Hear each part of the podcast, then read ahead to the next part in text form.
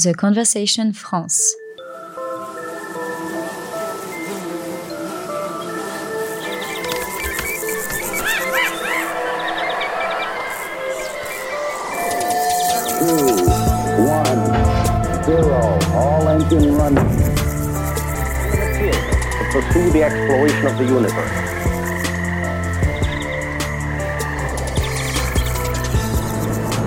L'échappée science, un podcast de The Conversation France. Deux fois par mois, un zeste de science pour découvrir, s'émerveiller, réfléchir. Bienvenue dans ce nouvel épisode de l'échappée science, le podcast de The Conversation. Je suis Jennifer Gallet, chef de rubrique environnement, et aujourd'hui nous allons nous intéresser à une solution pour faire face au manque d'eau. Pour parler de tous ces sujets, nous accueillons Julie Mondret, docteur en génie des procédés de l'environnement et maître de conférence à l'Université de Montpellier. Vos recherches portent sur l'utilisation des eaux usées traitées. Julie, bonjour. Bonjour Jennifer. Avec nous également Elsa Couder, chef de rubrique Science à The Conversation, que nous retrouverons un petit peu plus tard pour sa chronique. Bonjour Elsa. Bonjour Jennifer, bonjour Julie. Elsa, il sera question de, de quoi euh, dans cette chronique? Nous allons parler de comment les arbres utilisent l'eau. Avec des étés de plus en plus chauds, Jean-Claude Mayol est désormais obligé d'arroser ses vignes.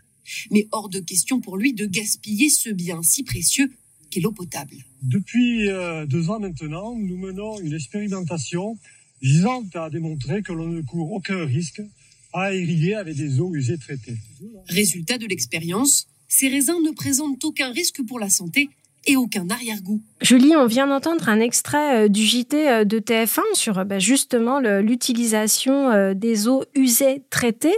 Alors ce traitement des eaux usées en vue de leur réutilisation, on n'en a pas toujours beaucoup parlé. Ça a été souvent une thématique assez discrète, on en parlait peu, on s'y intéressait peu, jusqu'à récemment, on pourrait dire jusqu'à l'été 2022 qu'on désigne de plus en plus communément comme l'été de la bascule où la prise de conscience écologique autour du manque d'eau a été vraiment euh, très nette.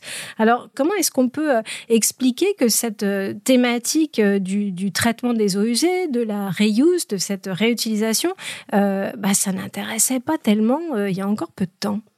Alors, la première raison, c'est tout simplement qu'on souffrait pas assez du manque d'eau en France à l'inverse de nos voisins italiens ou espagnols qui sont déjà beaucoup plus avancés dans cette pratique et qui connaissaient des épisodes de sécheresse depuis plusieurs années déjà. Julie, vous venez d'évoquer le, manque d'eau ou le fait que l'eau soit là, en fait, qu'on n'en manque pas. Mais il y a aussi euh, certainement d'autres raisons pour lesquelles cette reuse, cette utilisation des eaux usées traitées n'était pas euh, tellement à l'agenda français. Alors une autre raison, un frein identifié clairement en France, c'est aussi euh, les lourdeurs administratives liées à l'application de la réglementation qui encadre la pratique de la réutilisation des eaux usées traitées et qui pouvait conduire à des délais entre l'idée du projet et sa mise en œuvre euh, qui étaient de plusieurs années, donc euh, cinq ans minimum, ce qui pouvait décourager les porteurs de projets. Ensuite, une autre raison, c'est aussi lié au prix de l'eau qui reflète pas vraiment sa valeur et donc, comme la principale application de la réutilisation des eaux usées traitées, c'est l'irrigation agricole, en France, les agriculteurs ont bien souvent accès à des ressources en eau plus conventionnelles de type euh, bah, eau de surface ou eau de forage à un tarif plus abordable que celui des eaux usées traitées, euh, qui n'est pas toujours concurrentiel.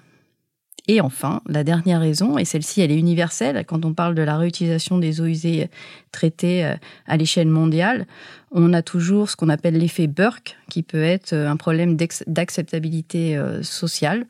les gens ont du mal à imaginer consommer des légumes ou des fruits qui auraient été irrigués avec des eaux usées traitées. Et donc la seule façon de combattre cet effet, c'est de, de, parler de cette pratique, de faire ce qu'on fait aujourd'hui, euh, de communiquer et d'expliquer que c'est une pratique qui est encadrée et qui est donc euh, sûre et qui, avec une innocuité qui est garantie du fait euh, de la réglementation.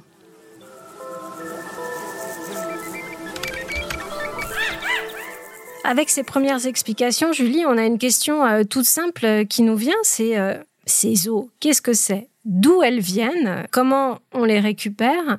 Et à quoi elles sont utiliser. Vous parliez d'irrigation euh, possible, voilà, de, parcelles agricoles, mais il y a certainement plein d'autres usages. Alors, mais, déjà, Comment ça marche? La plupart du temps, quand on parle des eaux usées, on fait référence aux ce qu'on appelle les effluents domestiques qui sont issus euh, de nos habitations, qui sont collectés, donc les eaux euh, de lessive, de cuisine, des toilettes qui sont bah, collectées, c'est l'assainissement, c'est ce qu'on appelle l'assainissement, et acheminées dans des stations de traitement des eaux usées, qu'on appelle aussi plus généralement des, des stations d'épuration. Sur ces stations, on peut aussi avoir des raccordements d'effluents industriels. C'est pas toujours le cas. Voilà. Et donc, elles vont être acheminées dans une station, elles vont être traitées, donc il y a plusieurs étapes de traitement, puis jusqu'à présent rejetées dans l'environnement avec une norme de rejet à respecter. Euh, voilà, ça, c'était avant de pratiquer la réutilisation des eaux usées traitées. Donc, ces eaux, elles sont captées après le, passage en station d'épuration. Plutôt que de les rejeter dans l'environnement, on va bien souvent devoir rajouter une étape de traitement et puis bah, les conserver pour des usages. Alors l'usage principal euh, de, des eaux usées traitées, c'est l'irrigation agricole à l'échelle mondiale. Tout simplement parce que euh, les eaux usées présentent une valeur fertilisante avec de, de l'azote, du phosphore. Elles peuvent conduire à se, à se passer ou à diminuer la quantité euh, d'engrais. Donc c'est la première application, mais il y a d'autres usages qu'on appelle par exemple les usages urbains, comme le nettoyage des voiries, euh, l'hydrocurage des réseaux, hein, des réseaux d'eau qui sont généralement nettoyés avec de l'eau potable, comme la plupart des, des villes en France nettoient leurs rues avec, avec de l'eau potable. On peut imaginer aussi euh, lutter contre les incendies et recharger des nappes phréatiques. Voilà, d'autres usages envisagés. Et puis bien sûr, l'arrosage des espaces verts. Est-ce qu'on pourrait rentrer un peu plus précisément dans ce traitement? Techniquement, ça se passe comment? C'est quoi? Est-ce que vous pourriez nous donner les grandes étapes du traitement de ces eaux qui vont être réutilisées? Alors, la première étape, c'est euh, ce qu'on appelle un dégrillage grossier pour enlever les plus gros éléments. Ensuite, on va avoir euh, une étape de décantation. Donc, euh, sous l'effet de leur poids, les particules vont, sédimenter. On va récupérer l'eau en surface. Et euh, donc ça, c'était plus pour s'attaquer à ce qu'on appelle la pollution particulière. Mais du coup, il reste de la pollution dissoute qui va être traitée en général par des bouts activés, de la biologie, en fait, qui va dégrader la pollution soluble. C'est pas toujours le cas. Ça, c'est plutôt pour les grosses agglomérations. Après, en milieu rural, on peut avoir ce qu'on appelle des stations de filtres plantés de roseaux des stations plus euh, des solutions fondées sur la nature. Mais en général, quand on parle là de, grosses agglomérations, on a souvent un, dégrillage, une décantation, un traitement biologique, puis encore une décantation et un traitement de finition. Julie, la, quantité d'eau traitée euh, qu'on réutilise en France, c'est quoi en termes de, quantité? Alors, ces derniers temps, on avait l'habitude d'entendre moins de 1%. C'est difficile à chiffrer, mais on serait autour de 0,3% d'eau euh, réutilisée en France. Donc on a une marge de progression euh, considérable si on, si on reprend ce chiffre? Oui, tout à fait.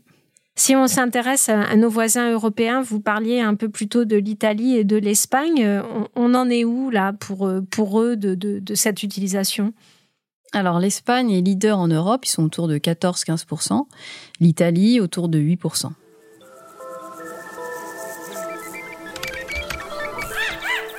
Au printemps 2023, le gouvernement a présenté son plan eau pour faire face aux situations de, stress hydrique euh, qu'on connaît euh, dans notre pays enfin, qui est, qui est dû aussi de façon plus globale à la situation climatique.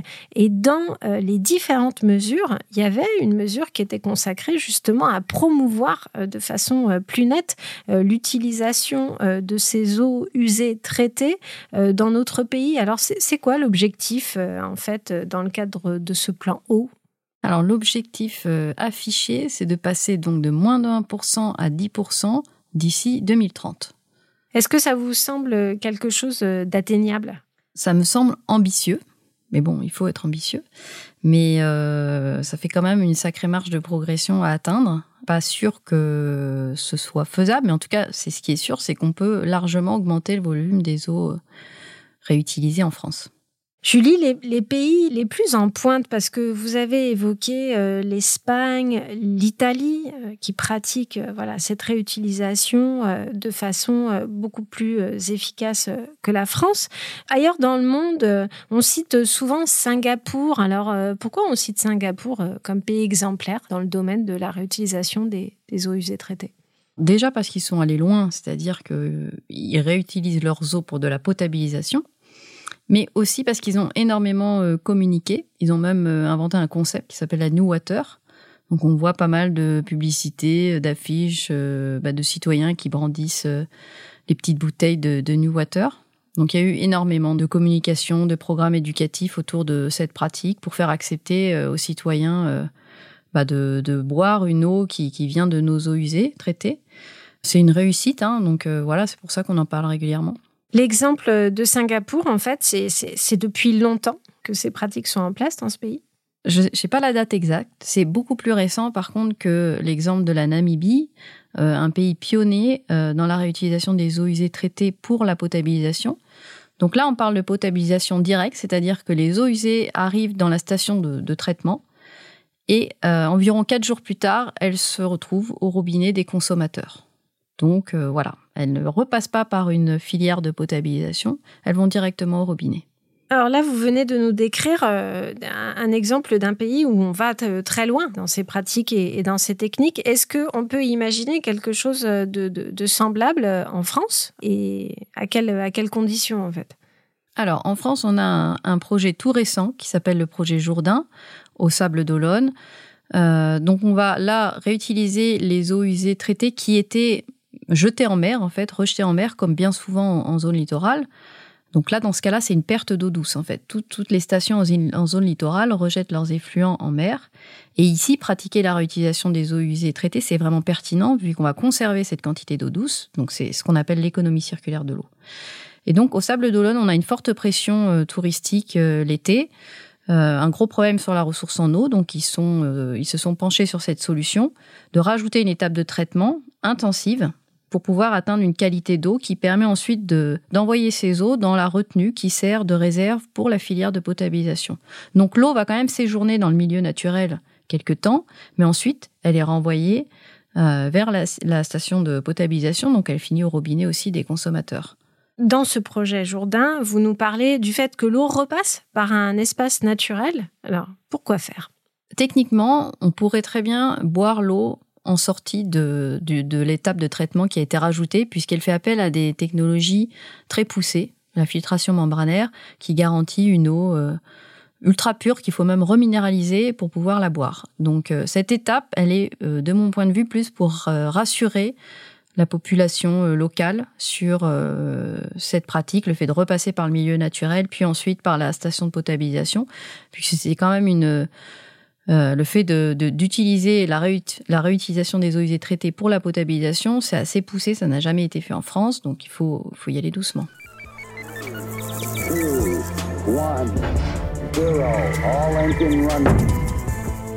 Julie, vous venez d'évoquer l'étape membranaire. Est-ce que vous pourriez nous expliquer un petit peu plus de quoi il s'agit? Vous avez, euh, dans, les différents articles que vous avez publiés euh, sur The Conversation, vous revenez sur cette étape un peu en détail, mais est-ce que vous pourriez à nouveau nous expliquer euh, de quoi il s'agit? Ah, c'est vrai que j'en parle souvent puisque je suis chercheuse à l'Institut européen des membranes, donc c'est quand même le cœur de mes travaux de recherche.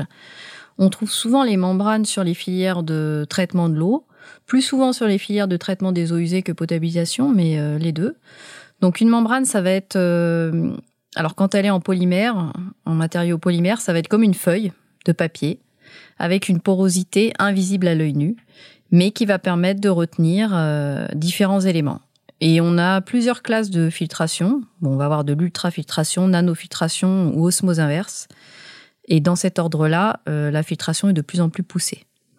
La première va retenir plutôt euh, les matières en suspension, euh, quelques bactéries. Et ensuite, plus on va augmenter euh, la technologie, on va pouvoir retenir les micropolluants et puis les ions, complètement dessaler l'eau avec l'osmose inverse et produire de l'eau ultra pure. Les micropolluants, qu'est-ce que c'est? Alors, les micropolluants, bah, c'est ce qu'on appelle, c'est des molécules qui sont présentes en concentration infime, mais même à ces concentrations, elles ont un effet néfaste sur l'environnement, sur la santé humaine. Et euh, ce sont des molécules issues de notre activité anthropique, donc ça va être des résidus de pesticides, de médicaments, et qu'on retrouve euh, massivement dans nos eaux usées. Alors, dans les eaux usées qui vont être euh, traitées pour être utilisées, par exemple pour un usage agricole, on va avoir des, des, des micropolluants, par exemple. Qu'est-ce qu'on qu'est-ce sait de, de, de, ce que ça fait aux, aux plantes qui vont être arrosées? Est-ce que c'est dangereux? Alors déjà, c'est vrai qu'ils sont présents dans les eaux usées et ils sont absents de la réglementation pour euh, l'irrigation agricole, notamment avec des eaux usées traitées. Par contre, euh, les différentes études, il y a des, études menées en Occitanie, notamment sur une plateforme expérimentale sur des salades, donc des cultures destinées à être consommées crues, qui ont montré que le risque était vraiment infime et qu'il y avait euh, très peu d'accumulation dans les végétaux.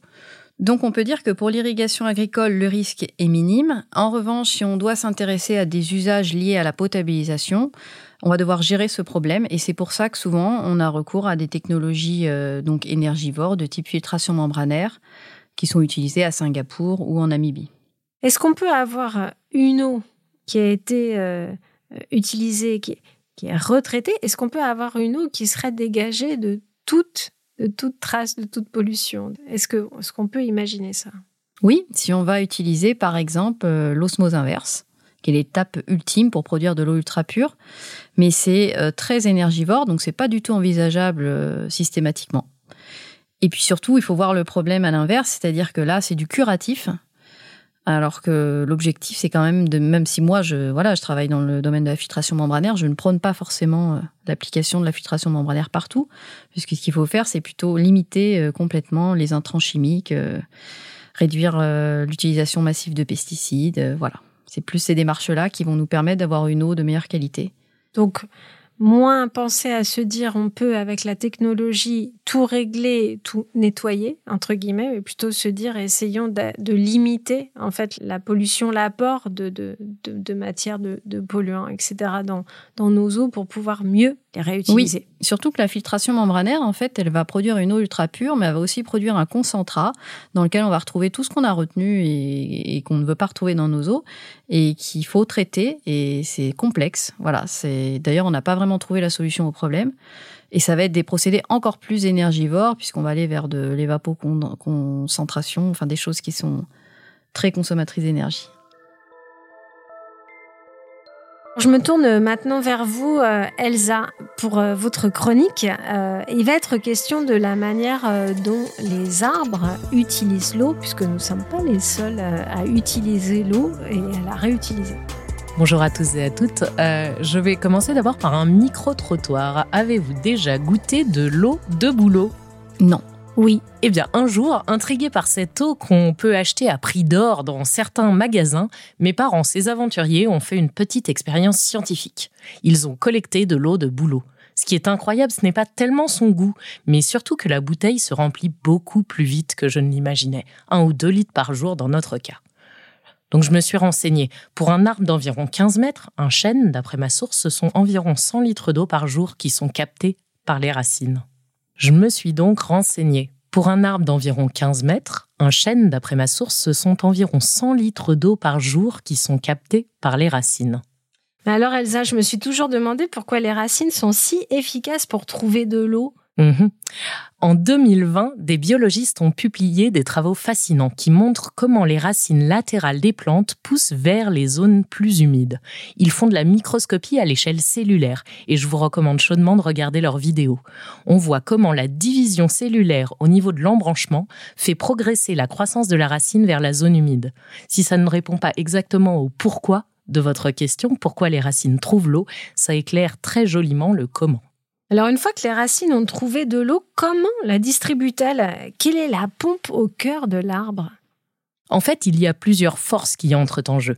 Certaines poussent l'eau depuis le sol vers les hauteurs, d'autres la tirent. L'eau pénètre dans les racines par osmose, c'est-à-dire que l'eau passe naturellement d'un milieu où il y a beaucoup d'eau à un milieu où il y en a moins, les racines donc. Il y a aussi la capillarité, car les conduits sont très fins. Ces deux forces poussent l'eau et peuvent créer une colonne d'eau jusqu'à 2 ou 3 mètres. Mais les arbres peuvent atteindre 30, voire 100 mètres de haut pour les séquoias géants alors c'est l'évapotranspiration qui tire l'eau vers le haut. Tout en haut de la colonne d'eau, il y a l'épiderme des parties aériennes, les feuilles, les branches, et là, l'eau s'évapore à travers des pores microscopiques, les stomates. Chaque molécule d'eau perdue au niveau du pore est remplacée par la suivante dans la colonne d'eau, et de proche en proche, la colonne d'eau monte dans sa grande canalisation.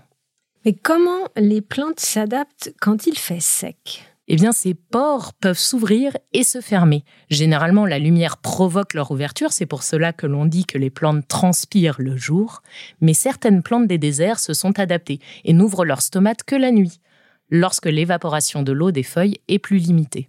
Il y a aussi des hormones libérées au moment des sécheresses qui peuvent provoquer la fermeture des stomates. Et à l'intérieur de l'arbre, ça se passe comment?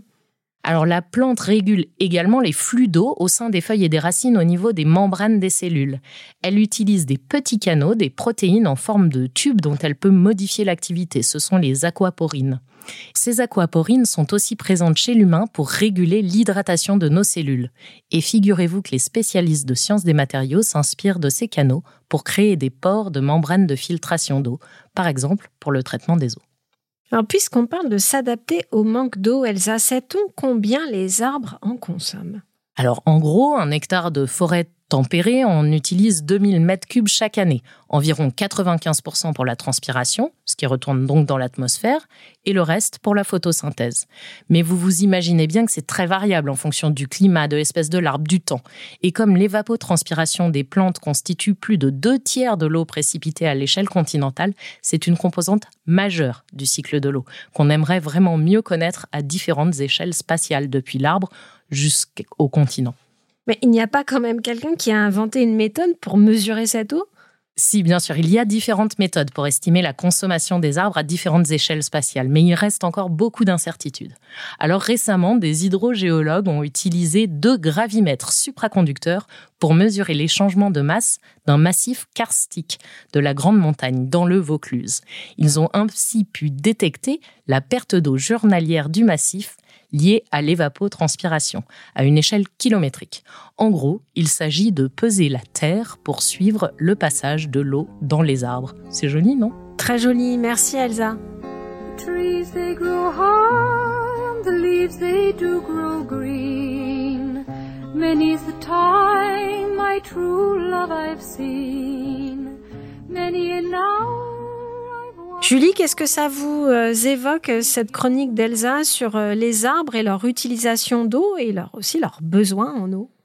Bah justement, pour faire le lien avec la réutilisation des eaux usées traitées, euh, je vous disais tout à l'heure qu'elle était très pertinente en zone littorale, mais dans les zones continentales, bien souvent les rejets de stations des eaux usées vont participer à ce qu'on appelle le soutien d'étiage, c'est-à-dire le maintien d'un débit minimum nécessaire pour la survie euh, des écosystèmes et donc euh, ce dont on vient de parler. Donc la réutilisation des eaux usées traitées n'est pas euh, applicable partout. Et c'est pour ça aussi que je vous disais qu'on ne peut pas la généraliser à toutes les stations de traitement des eaux usées. Et il faut penser au service que rend l'eau à la nature. Voilà, parce que ça m'inspire.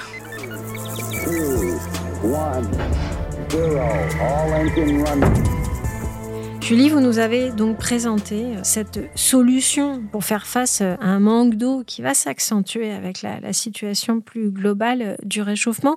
Néanmoins, vous soulignez souvent dans vos interventions que c'est une option parmi d'autres. Alors, quelles sont ces autres options et pourquoi vous tenez à, remettre cette solution dans un bouquet d'initiatives possibles? Parce que la réutilisation des eaux usées traitées ne va pas nous sauver de la sécheresse on en parle énormément depuis qu'on est en situation de sécheresse. Je pense que certains pensent que voilà, c'est la solution miracle. Et loin de là, puisque c'est une solution euh, au cas par cas, à l'échelle d'un territoire, elle est à considérer à l'échelle d'un territoire. On a plusieurs autres solutions, mais la première reste euh, la sobriété dans nos usages et dans nos consommations euh, d'eau. Alors la sobriété et quoi d'autre? Donc on peut imaginer aussi dessaler l'eau de mer, mais bien souvent ça va faire appel à la filtration membranaire, l'osmose inverse plus précisément, qui va générer un concentrat qu'on va rejeter euh, au large et qui va avoir un impact avéré sur la biodiversité. Et puis, euh, dans un contexte de sobriété énergétique cette fois-ci, de transition énergétique, eh bien il faut savoir que le dessalement c'est euh, énergivore et par exemple c'est trois fois plus consommateur d'énergie que la réutilisation des eaux usées traitées. Donc selon moi c'est une technologie à appliquer euh, uniquement si on est acculé et qui n'est pas euh, généralisable. Merci Julie Mandret pour vos éclairages. Je rappelle que vous êtes docteur en génie des procédés de l'environnement et maître de conférences à l'Université de Montpellier. Et merci Elsa Couder, chef de rubrique Sciences à The Conversation pour votre chronique. Je vous invite à vous rendre sur le site de The Conversation France pour retrouver tous les articles de Julie Mandret sur l'utilisation des eaux usées traitées. Zero. All engine running. Pursue the exploration of the universe.